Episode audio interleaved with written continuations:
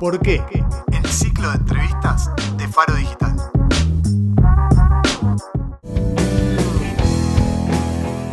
¿Cómo se comunica una herramienta de transformación como es la política? ¿Y para qué? ¿Para ganar? Teorías académicas entre redes, grietas y polarizaciones. Trabajar en comunicación política es como ser director técnico de la selección de fútbol. Todos opinarán de tu trabajo, inevitablemente. ¿Qué tal comunica bien? ¿Qué tal lo hace mal? Juli lo hace. Juli es Julieta Weisgold y tiene un laburo dificilísimo, pero no imposible. Juli, ¿qué es la comunicación política? Bueno, es una pregunta casi como, ¿qué es el mundo? Eh, a mí me gusta como definición de la comunicación política decir que es eh, lo que permite canalizar o ayudar a que la política se exprese, ¿no? Em, y que ayuda también a que el mensaje de algún modo llegue. Para que haya una buena comunicación política tiene que haber una estrategia, pero la estrategia no es algo universal, no es que uno dice, bueno, la estrategia de comunicación política es esto. La estrategia, hay un, por ahí modos de, de construir estrategias, pero la estrategia es para cada uno, es algo singular. ¿no? Eh, la comunicación política antes era concebida como, como información. Información de gobierno, información, repartimos información electoral del programa electoral, digo antes, en el siglo pasado, que no fue hace tanto. Este, todavía hoy hay quienes la, ven de algún modo así, en realidad hoy con, las redes, con las nuevas tecnologías y demás, pasó a ser eh, algo convergente. ¿no? es, no es eh, unidimensional, sino que tiene muchas aristas. Es mucho más compleja que antes.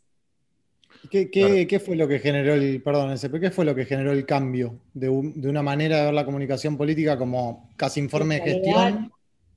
La, llegada de las redes influyó mucho, la participación social este, y la necesidad de escuchar eh, y pasar más a un modelo en donde la opinión pública, esto igual fue hace muchos años, ¿no? Escuchar la opinión pública no tiene 10 años, tiene por lo menos 50, este, em, pero empezar, digamos, la, bidireccionalidad de, la comunicación, más allá de las plataformas, tiene muchísimos años, ¿no? La necesidad de que para construir un mensaje eh, no es solo lo que queremos comunicar, sino también eh, ocultar un poquito qué es lo que está pasando en la opinión pública, en la realidad, en los distintos actores y demás, y a partir de ahí pensar cómo decimos lo que queremos decir.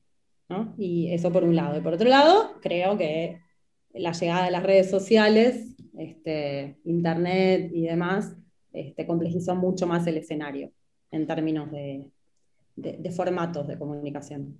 Y ahí en ese sentido, la llegada de las redes... Em, generó, generó, me imagino, nuevas necesidades de, investigación, ¿no? Digo, en el sentido de, eh, en algún punto de cambio de paradigma o de pasar a comunicar gestión de repente, no sé, y, va en modo de pregunta, eh, se encara como una comunicación más, eh, más integral, más 360, de, de esto que vos preguntabas, las estrategias, ¿no? ¿Qué, tipo, de, qué tipo de cuestiones o, de categorías se empezaron a comunicar y cómo se empezaron a, estudiar, que un poco es a lo que te dedicas vos, ¿no? De estudiar eh, el fenómeno o, la disciplina de la comunicación política. Bueno, sí, es que se pasó de un, justamente de un paradigma unidireccional a eh, después algo más bidireccional y después algo mucho más complejo y convergente en donde para plantear una estrategia hay que plantearla, como decís vos, 360. ¿Y 360 qué implica? Bueno, implica que hay distintas plataformas y que muchas veces, digo, también se pasó de una idea multimedial, ¿no? Cuando aparecen las distintas plataformas, es, bueno, vamos a este, el mismo mensaje, aplicarlo eh, de formas diferentes en distintos eh, medios. ¿no? En la tele tenemos un tipo de mensaje, en las redes adaptamos el mensaje a cada una de las redes y así. Pero ahora estamos en otra etapa, y ya también la estamos pasando esa etapa, pero digo que es lo transmedia, ¿no? que no es lo mismo que lo multimedia. Lo transmedia es, eh, no es contar la misma historia en distintos medios, sino generar como una especie de universo narrativo en donde los distintos medios, casi orquestadamente, cuenten distintas historias que vayan a un mismo lugar. ¿no? Claro.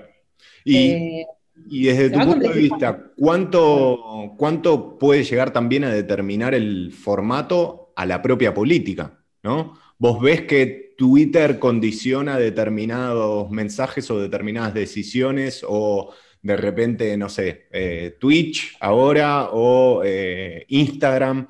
Eh, digo, ¿los medios pueden determinar también a, la manera de hacer política y de difundirla? Y bueno, el medio, el medio es el mensaje. Este, sí, no, no, ¿no? O sea, todo performa en algún punto. No de la misma forma, o sea, a ver, desde el punto de vista publicitario, ¿no? También depende de la concepción eh, de la política que se tenga, ¿no? Desde el punto de vista publicitario, si, vos pensás la comunicación más desde ahí, te voy a decir casi linealmente, por supuesto que sí, ¿no? Entonces, este, hay que adaptar el formato, digamos, vos vas a hablar según lo que cada red social o según lo que cada eh, plataforma demande.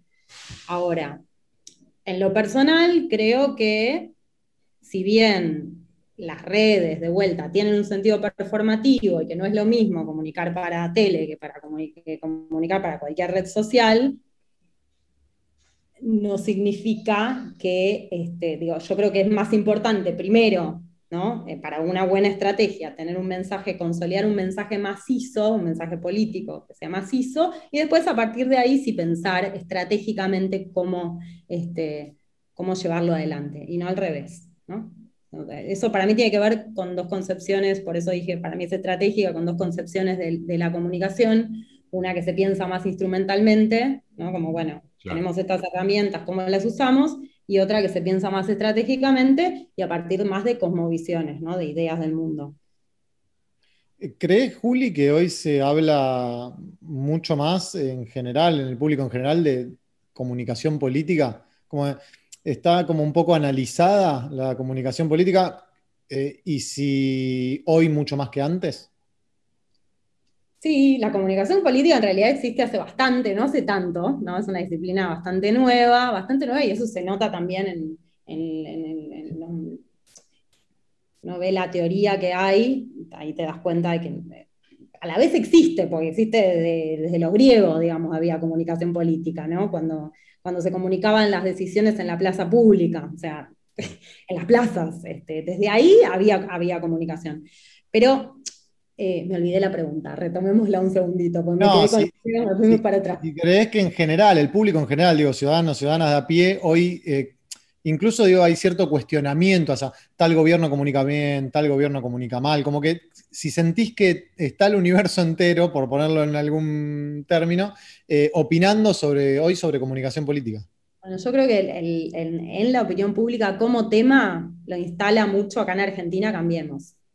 Muchísimo, ¿no? Porque digo, grandes consultores en el mundo eh, y acá también en Argentina, consultores políticos hay hace mucho, no, es nuevo, digamos, como disciplina. Pero Cambiemos le da este, un espacio en la narrativa sobre el propio gobierno muy importante, casi como si la comunicación fuera más importante que la política. Y a partir de ahora, todo, desde ese momento todos opinan, todos piensan, todos saben además, ¿no? Pero bueno, es otro tema. Pasamos de asadores y y técnicos a opinar sobre comunicación política. Y eh, esta pregunta va adosada, pero ¿crees que, hay una percepción muchas veces errónea sobre qué significa la comunicación política? Mi sensación, mi diagnóstico sin ser especialista, es que eh, a veces se habla de comunicación política con cierta liviandad, como eh, tal comunica de tal o cual manera las cosas que hace, por, digo, habiendo visto un tuit por ahí ya determinás que la comunicación de un gobierno es buena, es mala. ¿Pasa eso? Sí, un spot. Muchas veces con la comunicación del gobierno nacional acá, frente a la pandemia, sacaban un spot nuevo y había 10, millones de analistas en todas las redes sociales diciendo cómo era la comunicación del gobierno en, la pandemia a partir de un spot. Que está bien, digo, es una pieza. No es que no, es importante, pero no es la comunicación de gobierno. Y creo que tiene que ver con que, a pesar de que se habla mucho del tema, todavía no se conoce tanto. Y creo que también, bueno, es algo de vuelta, es una disciplina que se está desarrollando, ¿no? También. sobre la que hay que teorizar, sobre la que hay que también enmarcar, poner en clara las distintas miradas que hay, que, eso tal vez todavía no está tan desarrollado. ¿no? Última, ese, perdón, de esta serie. Tengo muchas preguntas. Y también, que viene relacionada con estas, ¿hay un comunicar bien y un comunicar mal? Porque eso también me lo suelo preguntar, digo, eh, ¿hay estos extremos? Digamos, ¿Puede ser que algo se comunique decididamente bien y algo se comunique decididamente mal? ¿O depende de múltiples factores, entre ellos quien recibe el mensaje? Hay en contexto. Es esto que te decía, una buena estrategia siempre es en singular, ¿no? No, no, no. Por supuesto que hay parámetros, también lo que decía, ¿no? No es que uno, no es que dice, bueno, voy a hacer una estrategia y entonces hay parámetros, hay, grandes trazos de qué implica hacer una estrategia, qué es lo que hay que buscar, qué preguntas hay que hacer, qué herramientas, de qué herramientas te valés, ¿no? O sea, qué caja de herramientas tenés para pensar cuál es el mensaje. Hay un montón de, caminos hechos en relación a eso. A mí personalmente me cuesta, digamos, se comunica bien como algo, casi como si fuera una fórmula aritmética, ¿no? Creo que puesto en contexto me parece serio, ¿no? Valerse de esa caja de herramientas, verlas en contexto, te pueden dar una respuesta, porque si no pudieran dar ninguna respuesta, tampoco sirve como disciplina. Este, eh, respuestas hay, me parece, pero siempre en contexto. Juli, estás conversando con dos personas que ante cada micro o macro evento mundial acuden a Twitter a ver qué hay ahí, a ver cómo se lo están tomando a hacer captura de pantalla y reenviar cuanto meme, imagen o tweet mm, cómico, creativo, lo que sea, eh, suceda. ¿Qué pensás vos de este, de este mundillo post-crisis, evento, catástrofe? Eh, ¿qué, hay en esa proliferación masiva de, de, creatividad, de ingenio? ¿Cuánto influye después en la política? Si es que influye. De vuelta, ¿cuánto influye en la política? Me parece una arriesgado decir algo muy general. Sí, lo que creo que se vio en, la pandemia en las redes mucho fue, eh, primero el encierro, ¿no? El encierro de las cuarentenas en todo el mundo, ¿no? las redes fueron una vía de un catalizador, un canalizador de emociones y de, emociones muy diversas, ¿no? Desde, desde un poco violentas hasta este, el humor, ¿no? Que apareció mucho en memes y eh, y el humor ahí, bueno, eso, como una especie de terapia en el encierro. Creo que hubo mucho de eso durante la pandemia. Y Ahora se está difundiendo. Pensando en, Bueno, la pandemia creo que es un buen ejemplo. Vos hablabas del contexto a la hora de analizar eh, o poder calificar en cierto punto una comunicación política. Eh, en Argentina vimos, eh, creo que en otros lugares del mundo también, pero acá específicamente vimos eh, grandes medios y, periodistas mainstream y tradicionales en una campaña decididamente antivacuna, o por lo menos eh, le pondría otro anti, pero vamos a ponerlo en términos antivacuna. ¿Cómo incide eso en la comunicación política? Digo, ¿cómo se lo incluye dentro del contexto eso? uno desde el Estado, desde todas sus herramientas con las que cuenta y demás, ¿Cómo hace para contrarrestar la hegemonía de, una, dos, tres corporaciones mediáticas que van en contra ¿no? y, que, muchas veces tienen más alcance, pareciera por lo menos, y me gustaría tu, visión sobre esto, más alcance o un alcance más, próximo con la ciudadanía en general? Sí, eh, a ver, contrarrestar es muy complicado. Por supuesto para pensar, cuando, pensás eh, la comunicación, eh, la influencia del discurso mediático, además de la opinión pública, el cómo te influye el resto de los actores políticos, cómo estás parado, qué fortaleza tenés respecto al resto de los actores políticos, ¿no? También, qué legitimidad tenés hacia abajo cuando, cuando, cuando haces un discurso político. Todo influye, ¿no? O sea, hay como un montón de, cuestiones que influyen eh, en, el discurso y en el mensaje. Eh, ¿Cómo contrarrestar a los grandes medios? Bueno, a ver, hay una idea de...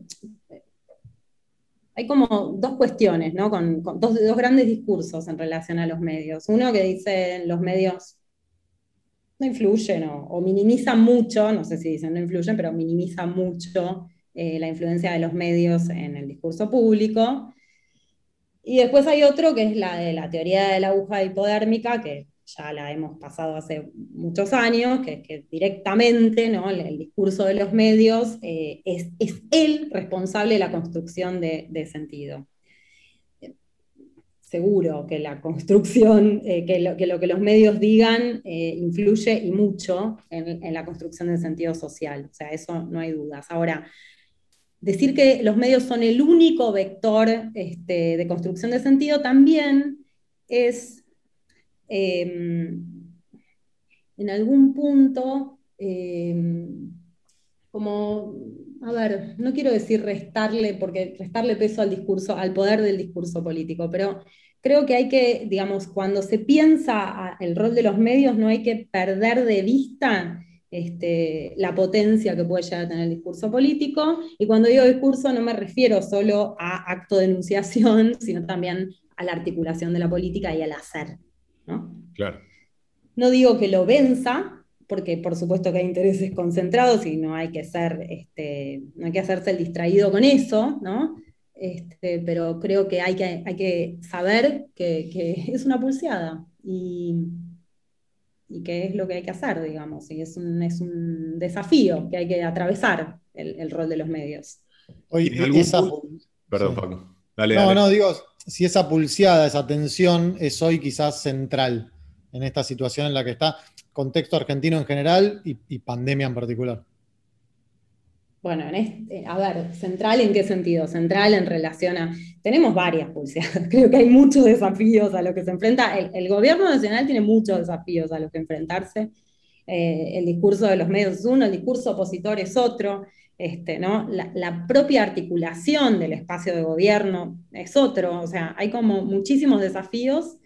Eh, creo que en ese sentido, este, si vos tenés todos los días eh, la, tapa de los medios, primero diciéndote, digamos, un discurso medio este, esquizofrenizante, ¿no? donde un día te dicen que las vacunas no sirven y, tenés a, todo el arco opositor, por eso no solo a los medios, ¿no? tenés a todo el arco opositor y a los principales medios de comunicación poniendo en duda este, la utilidad de las vacunas. Y al día siguiente tenés a, los mismos medios diciendo que no vacunan lo suficiente, ¿no? hay, como, hay, hay, algo eh, de desarticulación que es un problema, es un problema hasta para la democracia. El problema está para la democracia. Porque, porque cuanto más, digamos, dicotómico y, y, menos de construcción de sentido sea el discurso, ¿no? menos valor se agrega al discurso público y entonces más dicotomizado va a estar también el espacio público. Claro. Y ya que mencionás el, término dicotomía, eh, como te, lo tomo como, como, como una otra manera de, decir la palabra que estamos cansados en Argentina de, hablar, de esta, de esta división, de esta separación. Te lo voy a tomar desde ahí. Eh, ¿Sentís que, desde la disciplina de la comunicación política o quizás desde, desde la utilización de estos, entre comillas, nuevos medios digitales, eh, pueden ser herramientas eh, para para traccionar desde la política en pos de, no te digo de, romper esa dualidad que, existe, ¿no? sino de, poder desarticularla, de crear algo superador. Eh, ¿Están pensando en, esa línea personas que trabajan en la comunicación política?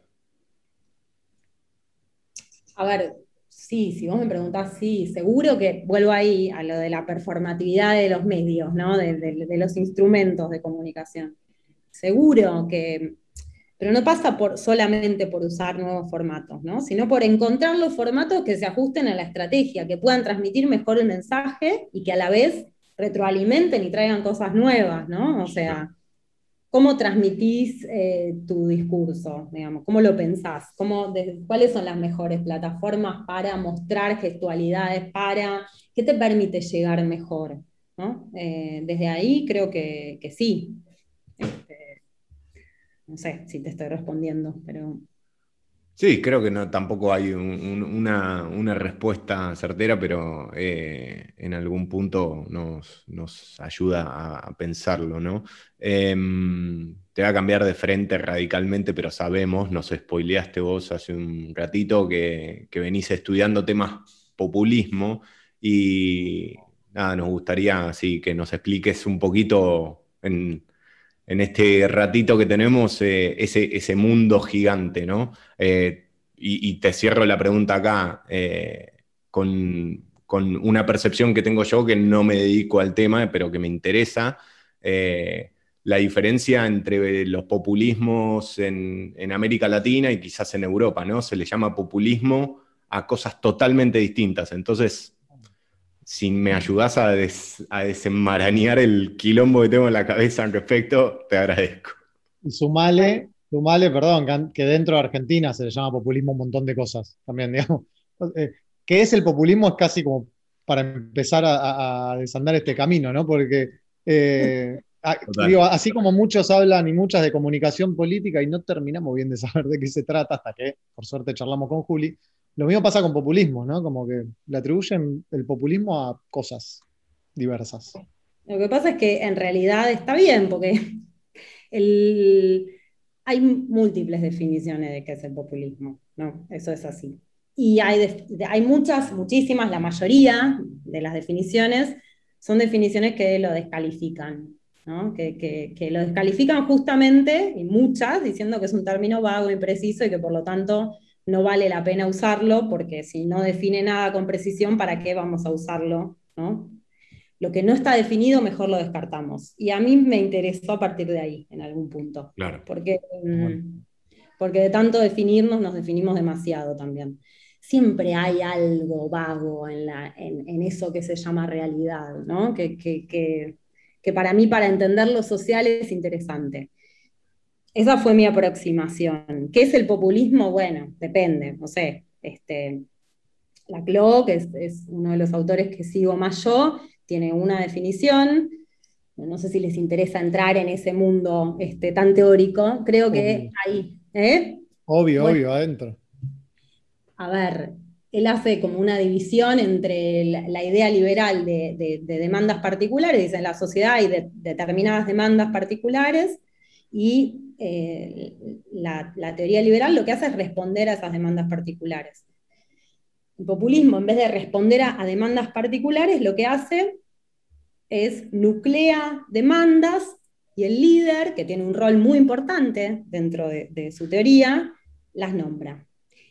Y las nombra a través de operaciones retóricas ¿sí? Como las nombra, no voy a decir caprichosamente porque no es eso, pero en algún punto lo que hace es tomar el, este, la parte por el todo, ¿no? Entonces, este, en, algún punto este,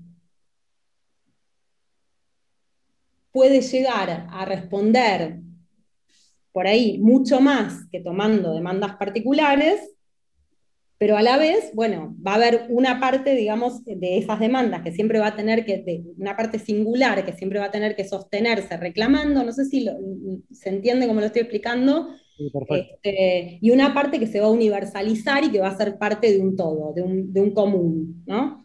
Por ejemplo, el pueblo, ¿no? Parece un sujeto, pueblo. Y dentro del pueblo hay un montón de cosas. Y va a haber un montón de cosas que van a tener el deber como pueblo, como, como sujetos, que van a mantener esa, particularidad y van a tener el deber de mantener sus reclamos. ¿no? Entonces, mantener esa, esa, tensión, esa tensión entre, entre la particularidad de, las demandas y el punto que tienen en común, este, es lo que va a hacer que la democracia sea vibrante, la democracia populista. Es, el sponsor, el sonido es el ¿Eh? sponsor. Quédate tranquila, me parece que hay un, bueno, hay un te voy, a hacer, te voy a hacer una pregunta muy fantinesca, quizás, eh, para explicarle a Doña Rosa. ¿Por qué? Para, para, para, para, para, para. ¿Por qué eh, le llaman eh, populismo al kirchnerismo, por ejemplo? ¿Y por qué a Bolsonaro también le dicen que es populista? bueno, yo no me voy a hacer cargo de las etiquetas que pone el resto. No, está clarísimo, está clarísimo. yo yo puedo decirte algunas cosas. Creo que también hay un apresuramiento por llamar populismo medio a cualquier cosa que no se sabe muy bien qué es, ¿no? Entonces hay que tener cuidado con, este, populismo cualquier cosa. ¿eh? Trump entra en la bolsa también. a mí Trump, a mí Trump, ves, yo ahí, ahí tengo algunas otras cuestiones para, decir, pero enseguida hay como una aproximación de, bueno, hay un outsider, listo, es populista. No, ah. bueno, espera. ¿no? O sea, no, no. Porque hay, hay distintos tipos de liderazgo, digo, hay un outsider que, y en algún punto, ¿no? Ahí se, se, se, se genera como una equivalencia entre... Eh, entre populismo y demagogia, ¿no? Entonces se ve a alguien que tiene un discurso este, muy, muy visible, que puede parecer demagógico y entonces es populista. Y, es outsider, entonces es populista, y no, no necesariamente. Ahora, de vuelta, ¿qué tienen en común para mí? Bueno, que podrían tener en común la construcción de una cadena de equivalencia de demandas. Si demandas que no son satisfechas por gobiernos anteriores, eh, dice la socialdemocracia este, durante mucho tiempo, en, no sé, Estados Unidos con Clinton, en, eh, Inglaterra con Blair, en, eh, bueno, y así, en Francia con Mitterrand, ¿no? Este, en algún punto durante mucho tiempo no respondió a demandas. Y esas demandas quedaron ahí flotando, ¿no? Obama después se olvidó un poco del trabajador blanco, ese que después fue a votar a Trump, trabajador blanco de clase media, media baja, ¿no? Redneck, ponele. ¿Eh? el redneck, famoso redneck. Claro, bueno, por eso, que después terminó diciendo, bueno, ¿dónde hay una voz? Bueno, acá, Entonces todos, hay una tendencia a decir, bueno, no, es gen, hay, una, cosa germinal, este, medio, medio xenofóbica en la sociedad, ¿no? Muchos lo explican así. Y entonces Trump les, les articula eso. Y más o menos, porque a veces lo que, lo que pasa es que hay como una tensión, digamos, que se produce por no ser escuchada, por, porque esa voz no tiene recepción, no tiene recepción, y que tal vez podría ser canalizada, no digo por el progresismo necesariamente, pero por algo un poco menos xenófobo, ¿no? O, con otras características, digamos, que, por ahí sea, no sé, este, más parecido al peronismo y menos parecido a una radicalización, este, una derecha radicalizada, como pudo ser el caso de Trump en Estados Unidos. Eh, hay, también se discute mucho sobre si hay populismos de derecha y populismo de izquierda, o simplemente hay populismos. Em, y ahí voy eh, ese a lo que me decías vos de, las diferencias entre, entre Argentina y Latinoamérica y Europa. Em, y la respuesta es sí y a la vez no, ¿no? Porque, porque de vuelta, el peronismo, digo, creo que en, los, en las últimas décadas se vienen dando procesos muy marcados de casos de, de discursos populistas en Latinoamérica y de casos de discursos este, populistas de, derecha, como puede ser el de Le Pen, que para mí es claramente un discurso populista eh, eh, en Francia. Eh, pero vos tenés antes casos como el de Perón, en el que es difícil definir si era populismo de derecha o de izquierda. Y yo creo que ahí hay algo, una experiencia interesante, digamos, para, para, para mirar. Tuvo momentos, pero ¿no? Tuvo momentos un poco más de derecha y momentos un poco más de izquierda. Eh, pero no. Es difícil, digamos. Tuvo momentos en los que articuló algunas demandas y momentos en los que articuló otras demandas en su cadena equivalencial. Claro. Eh, y disipado un poco todo esto de, las categorías, los populismos y etcétera. Eh, ¿Te preocupa la, aparición, o, si, coincidís con esta mirada de que hay una aparición de eh, algunas ideas que veíamos un poquito más ocultas o que estaban fuera, no, circulaban tanto por, la esfera pública, eh, de derecha particularmente, como circulan hoy en un, bueno, no solo acá en Argentina, bueno, Trump es pobre, es el comodín, bueno, pobre más o menos, pero es el comodín, ¿no? Uno siempre podría hablar del proceso trumpista como para atribuir un montón de características y de análisis que podemos hacer del mundo, pero ves que en el mundo aparezcan y, no digo que nazcan, sino que se hagan visibles un montón de ideas eh, muy de extrema derecha, ¿te preocupa? Sí, inclusive más, allá de Trump, eh, en Alemania. Sí, sí, obvio. Es neonazi, o sea, es como Vox está casi, digamos, Vox, está, yo creo en algún punto, pues eh, Trump gobernando fue y vino, ¿no? Este, tuvo momentos peores que otros, eh, pero En Alemania directamente es eso, hay neonazis. Eh, ya, ya, no, hay, no hay velo, se corrió el velo, ¿no? Sí, claro, sí, sí, sí. De hecho, acá en Argentina también hay un incipiente este, crecimiento de la ultraderecha, de Spert, ¿no? los, los pseudoliberales. Este, que, está empezando a aparecer. En las encuestas, lamentablemente, está empezando a tener algún lugar. Y si a eso le sumás eh, que, por ejemplo, frases como, como todos son, la frase esa famosa de todos son lo mismo. Cuando preguntás, bueno, nosotros la estuvimos midiendo y es una frase que, empieza a aparecer, como empieza a aparecer con un poco más de peso, ¿no? Como idea, como concepto. Entonces, digo, hay, hay algo ahí que puede ser un caldo de cultivo en Argentina peligroso. ¿Y, por qué crees? Eh, podés darme una respuesta sobre Argentina y otra sobre el mundo en general, pero eh, ¿a, qué crees que se debe eh, que, esto se haga visible? Que este tipo de ideas haya.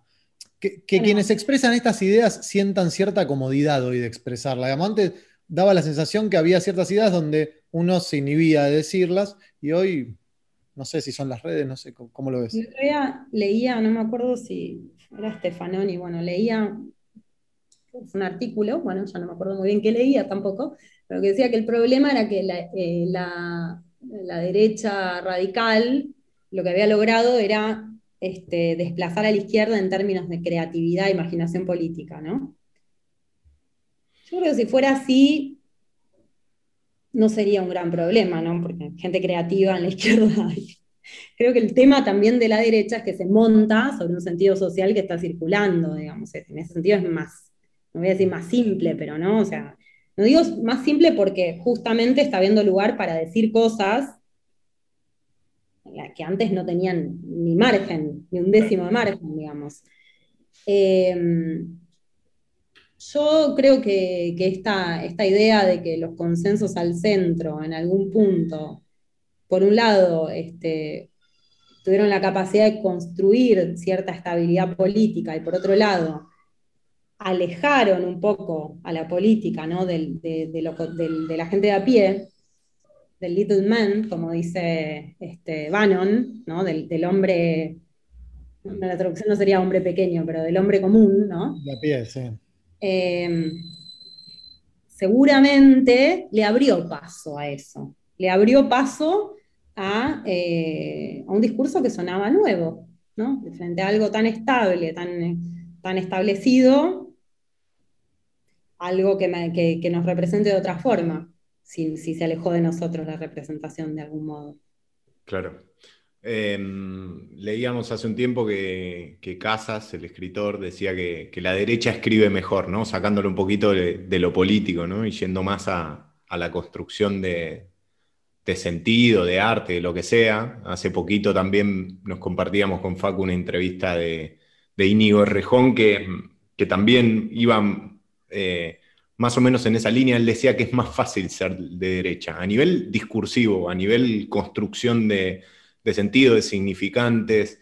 Eh, te pregunto, ¿cómo, podrían hacer los progresismos para ser un poco más efectivos y, quizás menos pedagógicos? ¿no? La, crítica de Casas va por ahí, la izquierda peca de pedagógica. No, entiendo bien esa dicotomía. ¿Por qué pedagógico o eficiente?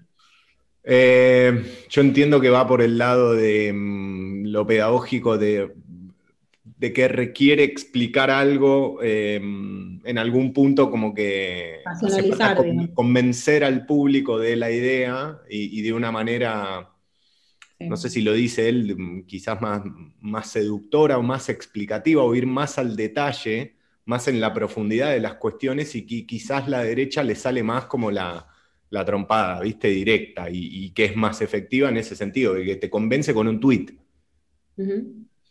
Bueno, yo ahí voy a, por ahí el, término, porque una cosa es lo pedagógico y otra cosa es lo persuasivo, ¿no? Esa cosa de tener, de hablar y hablar y creer que vía la racionalidad vamos a llegar a un lugar, que a veces lo tiene como la izquierda y a veces también el liberalismo, ¿no? Eso, la racionalidad autotransparente, yo te explico todo y vos me entendiste y entonces me vas a votar, vas a votar este programa.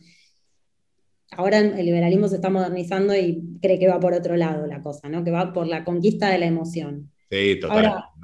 Sí, yo ahí también tengo mis, mis precauciones, ¿eh? O sea, porque de vuelta, no creo que haya un, bueno, la racionalidad y la emoción, ¿eh? Sí, ya está, dale, ahora le hablo a la emoción y ahora le hablo a la... No, yo creo que somos seres humanos, singulares, complejos, entonces no me gastaría en dividir una cosa u otra al liberalismo no le va mal pensándolo así, pero yo creo que si, si, se quiere construir otra cosa, hay que pensarlo de otra forma, ¿no? No exactamente igual. Eh, entonces, yo creo que lo pedagógico no es algo que haya que descartar, pero no lo pedagógico expresado en esos términos, digamos, ¿no? De este, te voy a convencer racionalmente, con, con, este, con, este discurso vos vas a entender cómo, es cómo son las cosas, no. Digamos, abandonar un poco de esa rigidez y creo que eh, más allá de, digamos, justamente el rol de lo emotivo, ¿no? que es algo que eh, circula mucho en el discurso liberal, yo creo que hay otra cosa que se tiene poco en cuenta y que justamente las, estas nuevas derechas canalizan y que tiene más que ver con lo pasional, ¿no? con, con lo libidinal, con lo afectivo, que no necesariamente, digo, lo emocional es algo más transitorio. Es algo más, es casi como, como una cosa de una relación de causa y efecto. Yo te pongo un color pregnante y a vos te va a llamar más la atención mi mensaje por el color, por la tipografía, que no está mal, digo, está bien tenerlo, está bien saberlo eso, no está mal. Pero para mí hay algo de conexión eh, afectiva de la política y, la ciudadanía o el pueblo, o la gente, como quieran llamarlo, que es importante en la política y que la comunicación tiene que ser un canal para eso.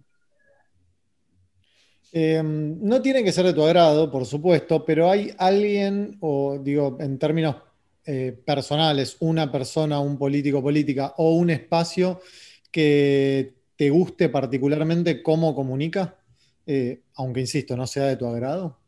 ¿Podrías identificar alguno? Puede ser en el mundo, ¿eh? no, necesariamente acá, para no comprometerla. Bueno, no, no vamos a hablar de acá porque no, sería neutral además. Por eso. Eh, igual obviamente puedo opinar tratando de ser profesional, eh, pero mm, es una buena pregunta. Eh, voy a decir cosas sueltas, no sé, por ejemplo, para ir a, a, cosas totalmente distintas, ¿no? Bueno, como referente, Ocasio Cortés, por ejemplo, me parece que comunica bien. ¿No? Comunica un liderazgo nuevo, carismático, joven, fresco, tiene un montón de cosas que, saben, que justamente tanto en el discurso como en el formato se representan. Ahí la comunicación funciona. Eh, la pandemia, ¿no? ¿Quién comunicó bien la pandemia? Bueno, para mí Merkel fue buena en todos los sentidos, buena en el mensaje, bueno, buena en las formas, hizo unos, no sé si se llaman diálogos ciudadanos, que ella los hacía antes, iba, es como un formato, ¿no? Que los hacía cuando no había pandemia y con la pandemia hizo más, como para ir testeando, no sé, un día se juntaba con bomberos, al día siguiente con eh, maestros, y les iba preguntando, bueno, ¿y qué emociones tenés? ¿Qué te pasa? ¿Qué sensaciones tenés? Iba teniendo charlas. Eh, con un discurso siempre muy ajustado, muy sobrio, eh, muy paso a paso, muy poco grandilocuente. Eh, Ahí en, el otro línea, Juli, eh, te sumo Jacinta Arden de Nueva Zelanda. También, bueno, Jacinta Arden también, sí. sí. Y también sabe aprovechar muy bien los nuevos formatos, Jacinta Arden. Total, total.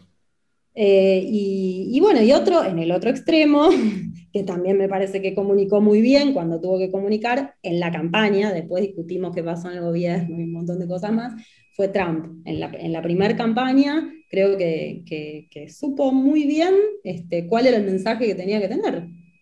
Eh, y supo transmitirlo muy bien, desde la narrativa visual hasta la elección de una sola red social para, muy personalista, que le permitía mostrar eh, sin mucha interferencia hasta que interfirió ¿no? Twitter en el, en, el último tiempo y, no, y, no, lo dejó seguir este, publicando sus mensajes, pero también. Bueno, y ahora vamos por la otra. ¿Quién no? ¿O quiénes no? ¿Quiénes ves que no, que no dan pie con bola o que deberían hablar con Juli? Vamos a dejar acá, vamos a aparecer un graph con el teléfono de Juli. Con, Steve Bannon o Juli pueden hablar. Claro, bueno. Pero preferentemente con Juli, si pueden con Juli. Preferentemente, sí, sí. No, ¿quiénes no? ¿Quiénes, quiénes ves que, eh, insisto, ¿no? si querés corramos en Argentina, pero que no, que no, no, no. Te voy a dar un caso de Argentina. Te voy a dar un caso de Argentina que me resultó hasta sorprendente, porque, porque de vuelta, dentro de su paradigma de comunicación son buenos, cambiemos, y algo que para mí suele hacer bien es comunicar. Eh, comunicar y cuando digo comunicar, son muy astutos en la comunicación eh, de campaña y son muy astutos en la electoralización de la comunicación de gobierno. No sé cuán buenos, y en esto queda muy en evidencia, son comunicando políticas públicas. Yo es algo que me pregunté siempre, no, encontré una respuesta. Eh, cuando yo no encontré una respuesta me refiero a que no vi mucha comunicación de políticas públicas durante su gestión, buena comunicación para, para decir si buena o mala, ¿no? Este, y, y, lo que sí vi durante la pandemia, que me pareció un problema muy notorio, fue que desde agosto del año pasado, eh, que el gobierno de la ciudad eh, de Buenos Aires eh, no comunica, no tiene más mensajes de concientización los mensajes, eh, los últimos mensajes que hay eh, del gobierno de la ciudad hablándole a la gente tienen que ver con el éxito de la campaña de, vacunación o cómo vacunarse. Pero campañas de concientización sobre la pandemia, digamos, la vía, los afiches de, la cartelería de, vía pública, exacto, de prevención, lo último que hay es de agosto del año pasado. Y nadie nunca dijo nada. Entonces, bueno, digo, teniendo, siendo primero un gobierno local que tiene a mano este, millones de instrumentos para, de proximidad, ¿no? Que además saben usarlos muy bien, los usan muy bien con otros fines. Este, no los vi usarlos bien eh, con fines sanitarios y es una pena. Podría estar diciendo otra cosa, si hubiese visto otra cosa. No la vi. Bien. bien. ¿Vamos a ser originales, Facundo? Dale, perfecto. una idea fantástica, Juli. Hacer un ping-pong. Creo que nunca en la historia de los medios sucedió. Fue una idea maravillosa. Eh, pero para ir cerrando, para conocernos un poquito más, para que la gente conozca un poco más a, nuestra invitada de hoy, a la, doctora Julieta Weisgold. Eh, tomate tu tiempo, no, hace falta así que salgan con, con fritas, digamos, pensátelo. Un miedo. Uf. Un miedo, y bueno, en este contexto muy Woody Allen, un miedo a la muerte. Bien. Perfecto. Miedo a la muerte de gente que quiero también, ¿no? Una cena con. Steve Bannon. ya lo mencionamos muchas veces. lo nombraste ocho veces. Lo nombramos tanto que yo creo que Puede pasar, ¿eh? Lo etiquetamos cuando subamos el video. La magia, que la magia del algoritmo haga lo suyo y en, seis meses se estén cenando en algún lugar del mundo. Bueno, eh, yo creo que tengo alguna intuición sobre esta respuesta. Si puede ser gente no viva, perdón, si puede ser gente que no está en el mundo, cuando Sin duda, cuando Domingo Perón.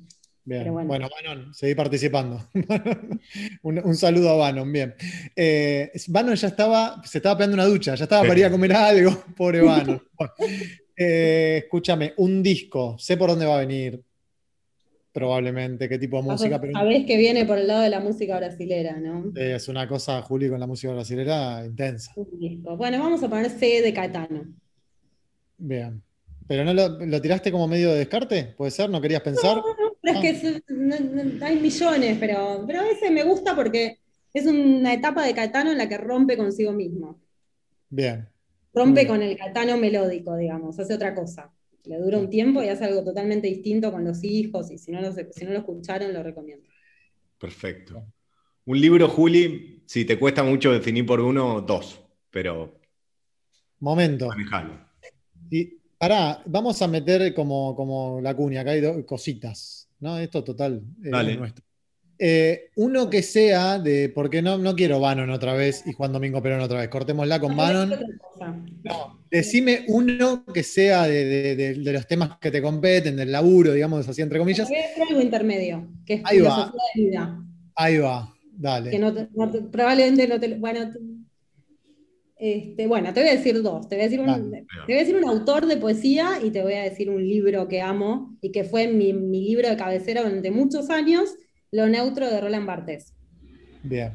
Cuando digo lo, cabecera es cabecera, tan amplio como eso, no es que iba a consultarlo para escribir y a la vez sí, pero digo, es algo que me inspiró durante muchos años. Lo llevabas en la cartera, como el, como el celular. lo, lo, compré como tres veces y lo regalé, porque, lo iba prestando, obviamente cuando uno presta libros no vuelve, entonces lo volví a comprar y así en loop hasta que dije no lo presto nunca más.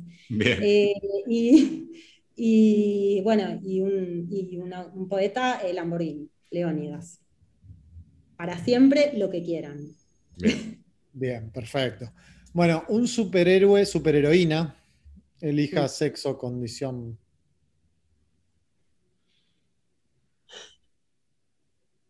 Qué suspiro. Es que no sé. A ver. Y Batman. Bien. Acá entra otra discusión que para mí Batman no es un superhéroe, sino un muchacho disfrazado, pero está, bien. Ahí está el punto también. No tiene, no tiene superpoderes. no, bueno, pero es un superhéroe, eso es lo que le hace interesante también. Bien. bien. entonces la cena es con Bannon, con Bruno Díaz y con Domingo Perón. Bien. Se va armando el grupo. Total. Creo que la última nos va a dar hilo, porque si hay una persona que le cabe una. Te estoy metiendo mucha presión. Juli, una duda. Sí. Te tenemos... No, claro, esa es. Una duda que tengas. Una duda ah, que responderte. Uh. una. Una. Una. Bueno, 10 dudas. Una.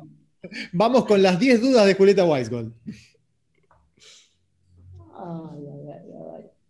Era mucho mejor ir a una terapia. Duda central, una duda central. ¿Cómo, cómo ordenar un discurso este, eh, popular y a la vez que haga avanzar a la sociedad, que tenga un sentido progresista en todo este berenjenal mundial que estamos viviendo? Esa creo que es la, la duda.